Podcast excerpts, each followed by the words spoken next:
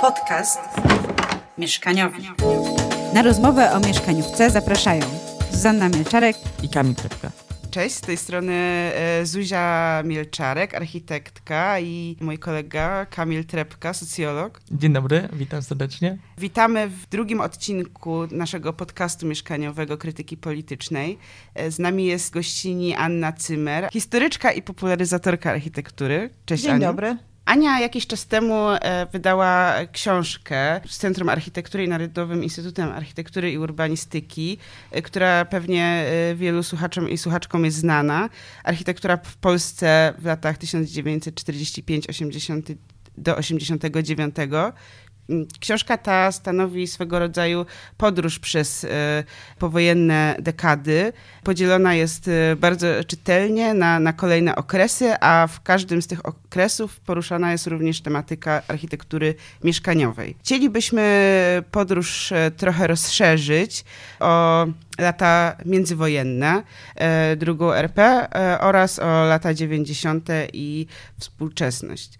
E, Lata 90. również dlatego, że Ania niedługo wydaje książkę na, na temat architektury lat 90. E, A mm, epokę przedwojenną, po to, aby jakoś tutaj dobrze spiąć stulecie naszej niepodległości w temacie mieszkaniowym. Poza tym dużo się wtedy zaczęło po prostu, co było kontynuowane później, więc to też ten Oczywiście. fundament jest ważny. Tak, ten fundament jest ważny i to, co wydarzyło się po 89 również. Dlatego e, teraz e, przenosimy się do II Rzeczpospolitej i chcielibyśmy e, zapytać Ciebie, Aniu, o to też w obliczu takiego promowanego e, narodowego mitu e, drugiej R, pięknej drugiej RP, e, wspaniałej architektury modernistycznej, która wtedy powstawała, przepięknych, modernistycznych willi, wspaniałych drewnianych domków, aspirujących do, do stylu narodowego, jak i również ciekawych założeń wielorodzinnych, również w duchu modernizmu. Chcielibyśmy Ciebie zapytać, jak w, naprawdę wtedy wyglądała sytuacja mieszkaniowa w Polsce? E, Znaczy e, w w 18 roku, to znaczy na początku drugiej RP. No bo musimy pierw zacząć od kontekstu. Tak, No, chronologia. czyli po prostu mamy ten moment, kiedy Polska odzyskuje niepodległość, prawda? Bo to jest, y, to jest chyba ta cezura, no, która z jednej strony porządkuje nam trochę opowieść, a, a akurat w wypadku Polski była niezwykle istotna, no bo po ponad 120 latach kraj w ogóle jakby zaczął istnieć na nowo i to nie było... y, y, y, to, nie było łatwe przecież. Nie, jest pewnie nam wszystkim trudno sobie wyobrazić, jak niełatwe było scalenie ze sobą trzech kawałków, które jednak znajdowały się na nieco innym poziomie rozwoju. Nie tylko ze względu na mm, język czy jakąś kulturę, która tam powiedzmy no była jakoś tam narzucana przez bardzo długi czas, no ale jednocześnie przez po prostu ro- to wszystko, co się działo przez te ostatnie 100 lat e, przed 18 rokiem, e, jak rozwijały się te trzy części, które potem trzeba było ze sobą scalić w jeden, w jeden kraj. I ja myślę, że ten, ten mit drugiej RP, e, o którym wspomniałaś, on w jakimś sensie właśnie z tego wynika, że jakby potrzebne było dla scalenia tego kraju, potrzebne było i ten jakby w jakimś sensie stworzenie tego mitu i ten mit po prostu my żyjemy nim do dzisiaj, ale on został stworzony już wtedy, bo on był niezbędny z powodów politycznych, no takich społecznych, do w ogóle jakby zbudowania na nowo idei, koncepcji jednego narodu, którego nie było przez jakiś dłuższy czas. Ale oczywiście mity mają to do siebie, że należy je weryfikować i należy trochę z nimi walczyć. No i faktycznie, no, no jakby nie, nie, da się powiedzieć, że to, to, to były to był dobry moment dla mieszkalnictwa y, i że y, jakby nie wiem, ta, ta, ta- druga Rzeczpospolita powstała na bazie już jakiejś takiego, no nie wiem, pewnej, stworzonej pewnej struktury który, atrakcyjnej, czy już jakiejś takiej wartościowej dla tego nowoczesnego dwudziestowiecznego społeczeństwa. Więc oczywiście tak nie było. Warunki były koszmarne, mówiąc krótko. Jakby znamy te pojedyncze realizacje ciekawe, wartościowe, które powstały jeszcze przed 18 rokiem. Jakby w każdym z trzech zaborów y, różne, różne jakby podmioty. To były czasami jakieś organizacje społeczne, to były czasami grupy zawodowe, to były oczywiście przede wszystkim duże zakłady przemysłowe, y, albo też y, fabrykanci, którzy mieli duszę filantropów. To były też takie postacie. Y, oczywiście w każdym z tych zaborów przed 18 rokiem zostały zrealizowane koncepcje mieszkaniowe, punktowe, epizodyczne, pojedyncze, które są wartościowe i którymi dzisiaj e, zajmuje się historia architektury, ale też e, historia mieszkalnictwa, bo one jakoś tam oddziałały, one wskazywały pewien kierunek, czy były jakimś takim punktem odniesienia dla kolejnych późniejszych realizacji, jak warszawska kolonia Wawelberga, która była super wyjątkowa, jeśli chodzi o w ogóle sam pomysł jakby prywatnej, inicja, pry, pry, prywatnej inwestycji, można powiedzieć, jakby fabrykanta, który jednocześnie no jednak zrealizował dla pracowników swoich zakładów no osiedle, które wydaje mi się, że no, znaczy na, na owe czasy było po prostu rewolucyjne, jeśli chodzi o ofertę, jaką tym mieszkańcom tam dano, bo tam nie były tylko mieszkania, ale również tam te ochronki dla dzieci, jakaś opieka zdrowotna yy, i tak dalej. Jakby cała masa takich yy, obiektów, które no wtedy jednak w tym takim szalejącym, rewolucyjno-przemysłowym kapitalizmie no były nie do pomyślenia.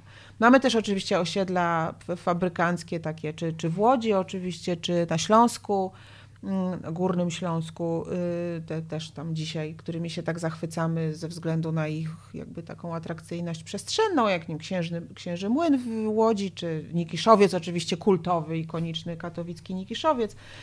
E, no ale to nadal są jakieś takie mm, epizody. Sytuacja mieszkaniowa ogólnie społeczna na terenie II Rzeczpospolitej była katastrofalna.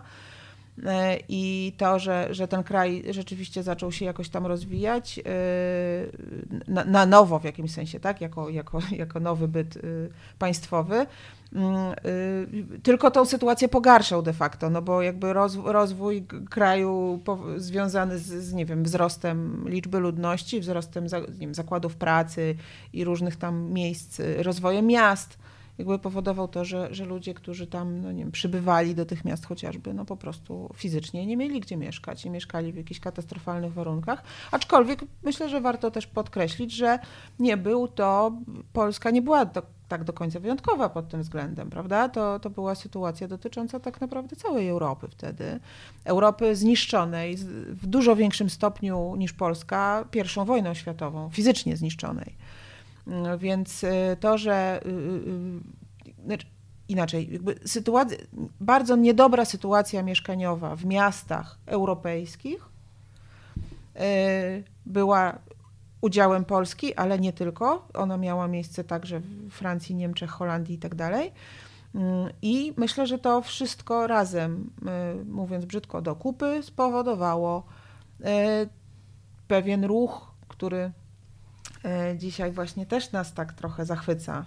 E, pewnie nie do końca zawsze pamiętamy, czym on właśnie był, czego był wynikiem, czy też czego był, co było jego przyczyną, ale ten cały ruch modernistyczny, mm, architektury modernistycznej i rozwoju, czy też takiego położenia największego nacisku na rozwój idei osiedla mieszkaniowego, to jest właśnie dziecko tej sytuacji mieszkaniowej, obec, y, y, która trapiła miasta europejskie, w tym również polskie, mm, w dwudziestoleciu międzywojennym.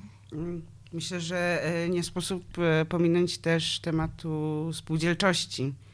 E, dlatego też sięgamy tak szerzej i głębiej do historii. A, ale też nie tylko spółdzielczość, bo to było całe takie środowisko skupione nie tylko wokół WSM, ale też wokół na przykład Towarzystwo Osiedli Robotniczych, to była taka państwowa spółka powołana w 1934 roku, która finansowała albo też budowała własne osiedla, które były przeznaczone dla robotników i takiej, to, to, to oni nazywali to inteligencji pracującej, czyli mało, my byśmy to teraz nazwali e, chyba, że to był taki mało zarabiający segment pracowników umysłowych, coś takiego. I e, no, no właśnie, jak, jak to się stało, że jednak parę tych osiedli znanych powstało? E, nie ujmując e, zasług polskim działaczom, e, będę to podkreślać, bo wydaje mi się, że to, to było też, to jest wielka wartość tego, co się wtedy działo, że tak jak wspomniałam, to był, to był problem, z którym jakby zmagała się cała Europa.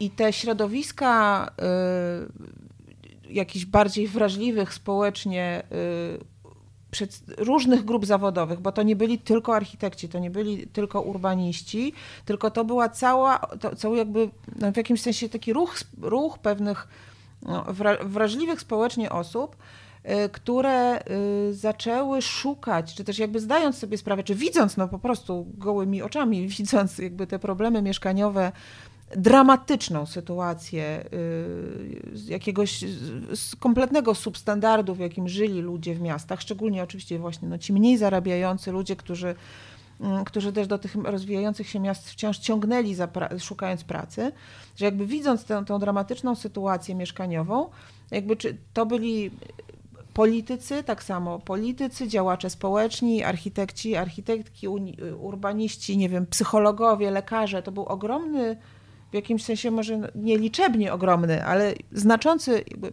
no, pewien taki ruch polityczno-społeczny, pewne jakby osób, które zaczęły szukać sposobu na rozwiązanie tego problemu, bo problem był dramatyczny i jakby było jasne, że no, no, no tak, się, tak się jakby dłużej nie da. No i tak naprawdę ten ruch y, właśnie jakby obejmował w dużym stopniu y, większość Europy i co bardzo ważne, na, nasi tutaj po, polscy działacze i działaczki społeczni którzy właśnie potem stworzyli Warszawską Spółdzielnię Mieszkaniową, którzy przyczynili się do powstania Toru, tego Towarzystwa Siedli Robotniczych, bo to wszystko było wynikiem pewnych działań tych właśnie osób, które zdawały sobie sprawę z, jakby z powagi sytuacji oni wszyscy działali w pewnej sieci. No może wtedy, dzisiaj to tak, mówi, dzisiaj tak mówimy, e, to wtedy może tak nie, nie, nie, nie, niekoniecznie była to terminologia wtedy używana, ale to była pewna sieć w, jakiegoś takiego wsparcia czy wymiany myśli.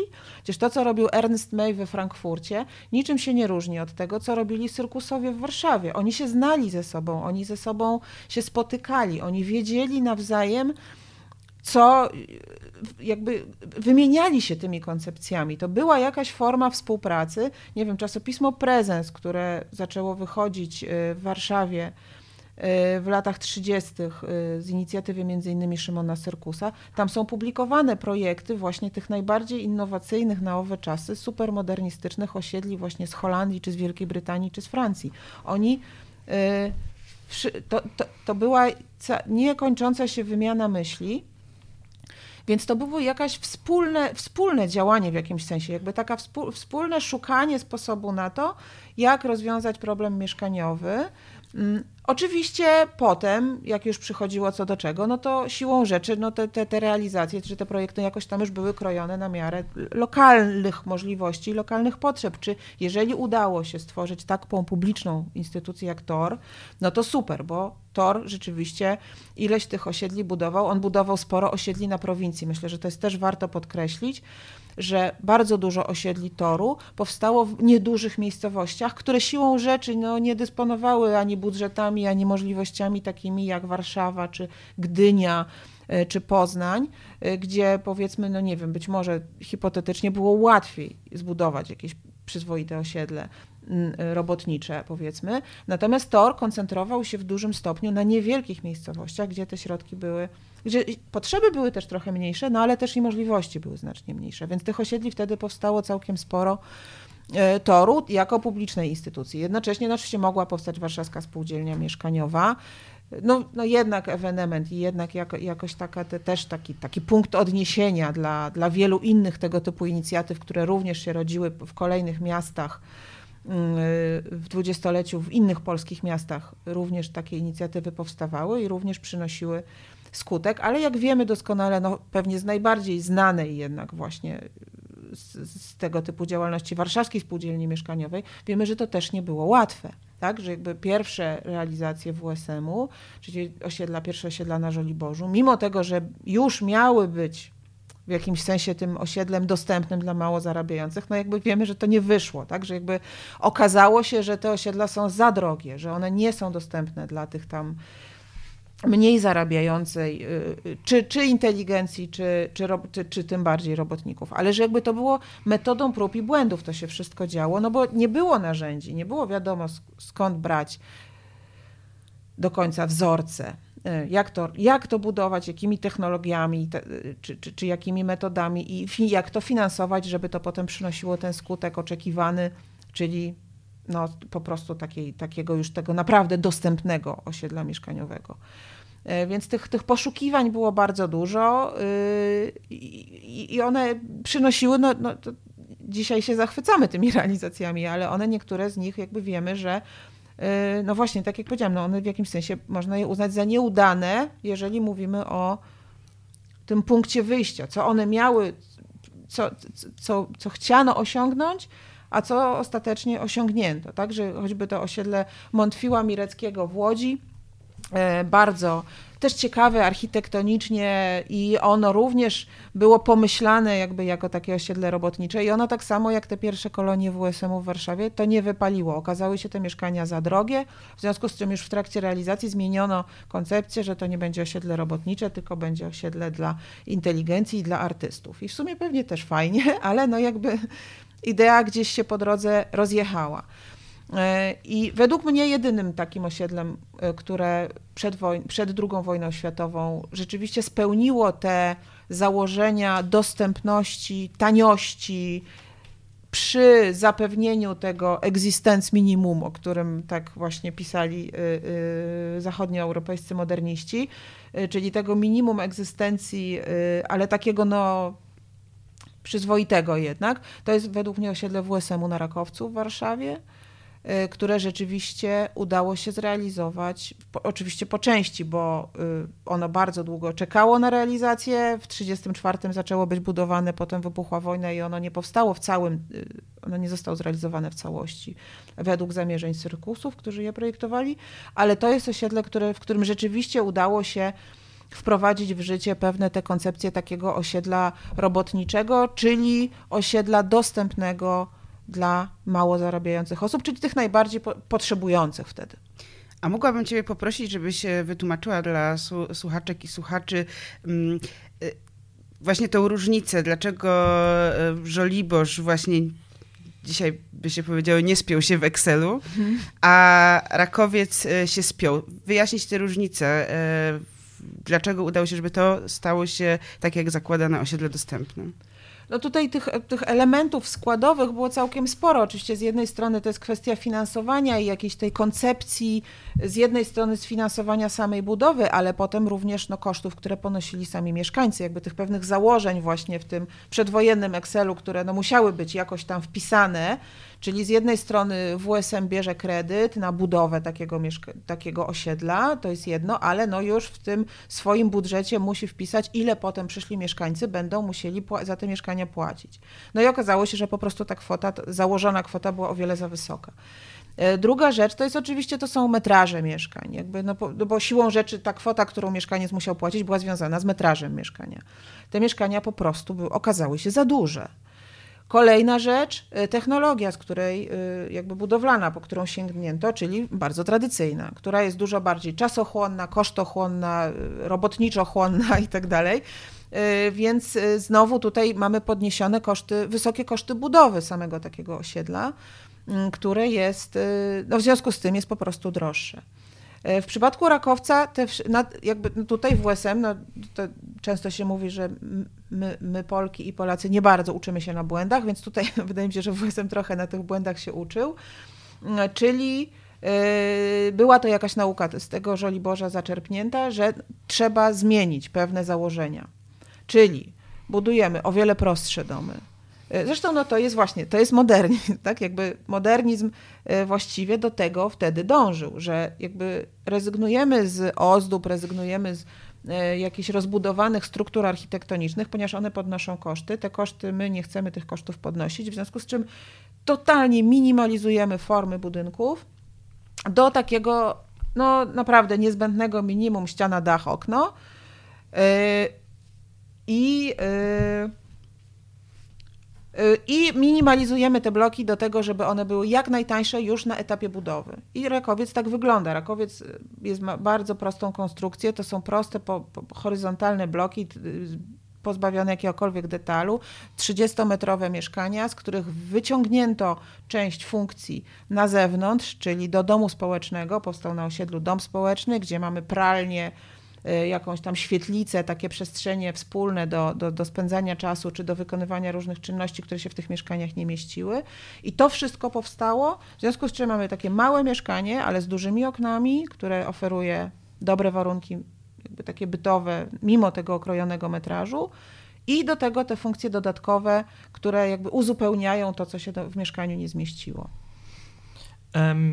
Kto jest jeszcze bardziej zainteresowany, jeśli ktoś jest bardziej zainteresowany osiedlami modernistycznymi właśnie z tej epoki, to, to całe środowisko modernistów i też działaczy, socjologów i tak dalej zorganizowało się w takiej organizacji, która się nazywa Polskie Towarzystwo Reformy Mieszkaniowej i ten PTRM wydawał um, biuletyn, zeszyt, który się nazywa Dom, Osiedle, Mieszkanie i tam są, tam można znaleźć te wszystkie realizacje też toru, na przykład y, w Hajnówce jest osiedle Tor i Tor budował zarówno czynszówki, jak i też domy jednorodzinne na sprzedaż dla tych rodzin robotniczych, co jest też bardzo Y, ciekawy. Właśnie opisałaś, czym jest osiedle społeczne, bo chciałem cały czas zadać to pytanie, ale chciałem ci wchodzić w słowo.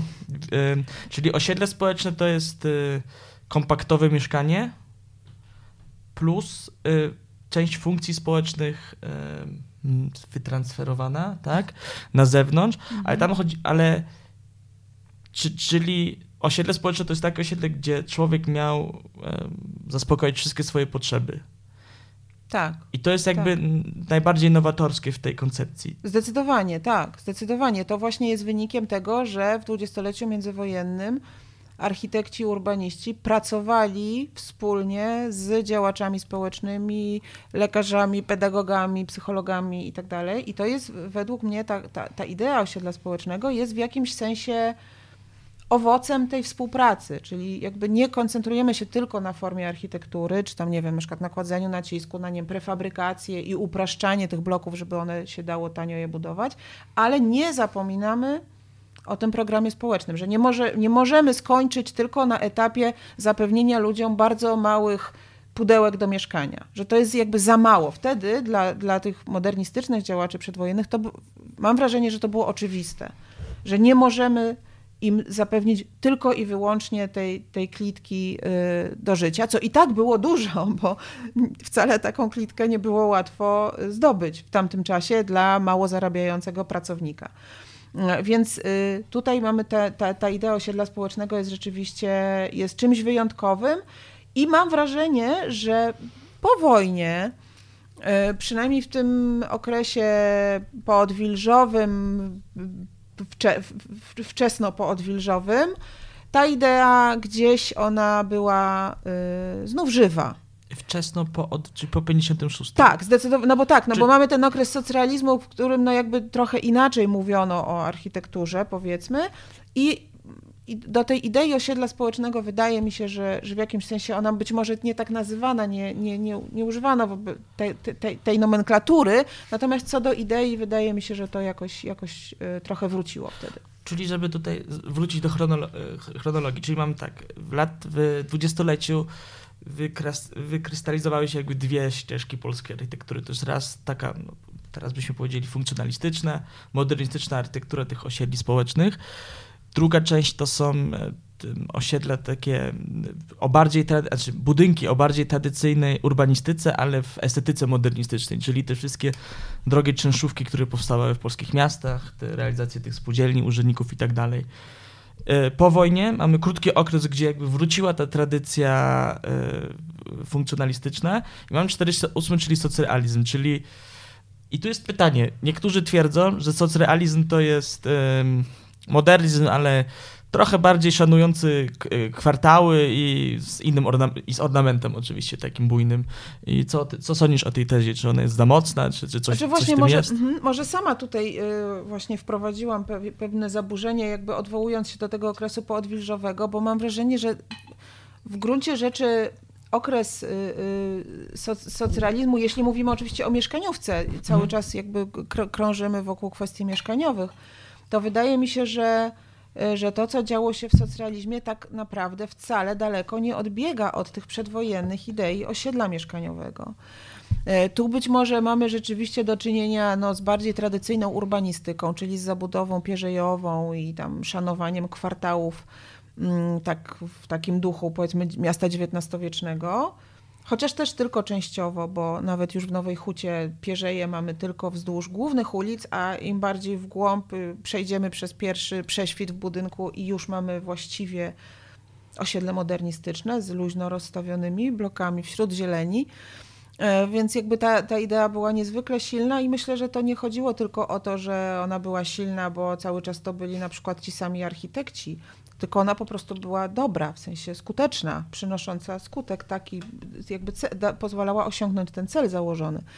Ale rzeczywiście ten, ten nasz polski socrealizm e, e, jest, no nie wiem, w jakimś sensie kontynuacją tych idei modernistycznych, zarówno jeśli chodzi o formy architektury, które po prostu tylko zostały bardziej udekorowane, po- wyposażono je w ten detal, który no, moderniści powiedzmy, że no, odrzucali y, programowo, Mm, ale również jeśli chodzi o, o właśnie ten program społeczny. No, jeśli przeczytać sześcioletni plan odbudowy Warszawy Bieluta, czyli no, taką Biblię socrealizmu w jakimś sensie, tak naprawdę jego e, tam tekst dotyczący osiedli mieszkaniowych to jest po prostu jakby żywcem wy, wyjęty, można by go spokojnie jakby zastosować w latach 30. Temu, to dobrze chyba pamiętał e, modernizm, bo sam był członkiem założycielem WSM-u, czyli jeden z wielu, jako Tak, młody ale działacz. był, był działaczem tak. WSM-u jak najbardziej, tak. E, no. I chyba jeszcze w książce wspominasz, że komunikacyjnie, też jeśli chodzi o rozwiązania komunikacyjne, to socrealizm dużo czerpał z modernizmu. No tak, tak. Jakby, tak naprawdę i, i zarówno jeśli chodzi o urbanistykę, jak i czy takie właśnie no, rozwiązania przestrzenno y, przestrzenne powiedzmy, ale jednocześnie ten, również ten program społeczny. Przecież Mm. jakby nacisk y, przy, przy budowaniu osiedli mieszkaniowych w okresie socjalizmu, nacisk na te programy społeczne, oczywiście to chodziło o tą propagandę i tam tworzenie tego nowego społeczeństwa i żeby chodziło o stworzenie miejsc, gdzie tam tych nowych ludzi będzie się im tam kształtować te umysły, ale no tak naprawdę, jeżeli by to sprowadzić do, do jakby no tak już naj, najbardziej przyziemnego poziomu, no to tam po prostu budowano osiedla mieszkaniowe, gdzie na każdym osiedlu mieszkaniowym była szkoła, przedszkole, dom kultury, bardzo często, nie wiem, kino, teatr, Przychodnia. i, i przychodnia, no wszystkie jakby funkcje, które moderniści walczyli za wszelką cenę o to, żeby budować w tych osiedlach robotniczych, tutaj też one były. Czyli można powiedzieć w zasadzie, że socrealizm, przynajmniej ten polski, e, w kwestii mieszkaniowej, to taki modernizm, Z ornamentem. Tak, wys- Dekorowany, wystrojony tak. I modernizm spierzeją. z pierzeją, chociaż na WSM-ie też są pierzeje, więc jakby to nie jest taka zupełna nowość, ale e, wystrojony i przeskalowany. Mam wrażenie, że Modernizm. tak. Mam wrażenie, że tak. I ch- chyba też dlatego tak łatwo znowu było przejść znowu do tego modernizmu jakby przedwojennego, do kontynuacji tego, co mniej więcej trwało w Polsce do 48, 9, że nie było dużych trudności chyba w adaptacji i tak jak się czyta te architektów albo ich wspomnienia, to była też chyba duża ulga, że już nie, nie muszą dekorować, Tak. będą mogli budować nowocześnie w ich mniemaniu. Znaczy to jedna rzecz oczywiście, że, że właśnie to słowo nowoczesność tutaj myślę, że jest dość istotne, że e, bardzo długo y, y, mm, nie wiem, czy właściwie nie do dzisiaj słowo nowoczesność nam się kojarzy z modernizmem cały czas. Nowoczesna architektura. E, I że jakby to, to budowanie w tym stylu socrealistycznym po prostu ich męczyło, y, bo musieli te, te, te, te ornamenty tam doklejać do budynków tak naprawdę i, i, i, tyle. Mm, I, i, mm, i, I kolejna jeszcze, w ogóle tak, no jakby jednym z powodów, tak jak no jakby przynajmniej przy tam moich jakichś badaniach, jakby dosyć to było znaczące jakby, że, że jednym z powodów w, jakim, w jakimś sensie wysypania się tej idei socrealistycznej, oczywiście wiadomo, że to kwestie polityczne, ale było to, że on po prostu był strasznie drogi w budowie. To było okropnie pracochłonne i okropnie kosztowne były te osiedla. No to murowanie z cegły i jeszcze potem właśnie dodawanie tych wszystkich ornamentów, gzymsów i tak dalej, po prostu to były duże koszty. No i to widać było, że to się nie, nie, do, nie, nie znowu mamy właśnie ten problem tego Excela, to się nie spina w tym Excelu, a potrzeby lawinowo rosną, bo Mm. jakby to, co się działo, ten tak zwany głód mieszkaniowy y, okresu międzywojennego, po II wojnie światowej, czy w latach 50. czy 60. był jeszcze większy. Więc jakby problem jest cały czas ten sam, dramatyczna sytuacja, no i znowu trzeba walczyć o to, w jaki sposób, no, no, chociaż częściowo ten problem, no nie wiem, ro, ro, rozwiązać, czy jakoś szukać metod jego, jego rozwiązania.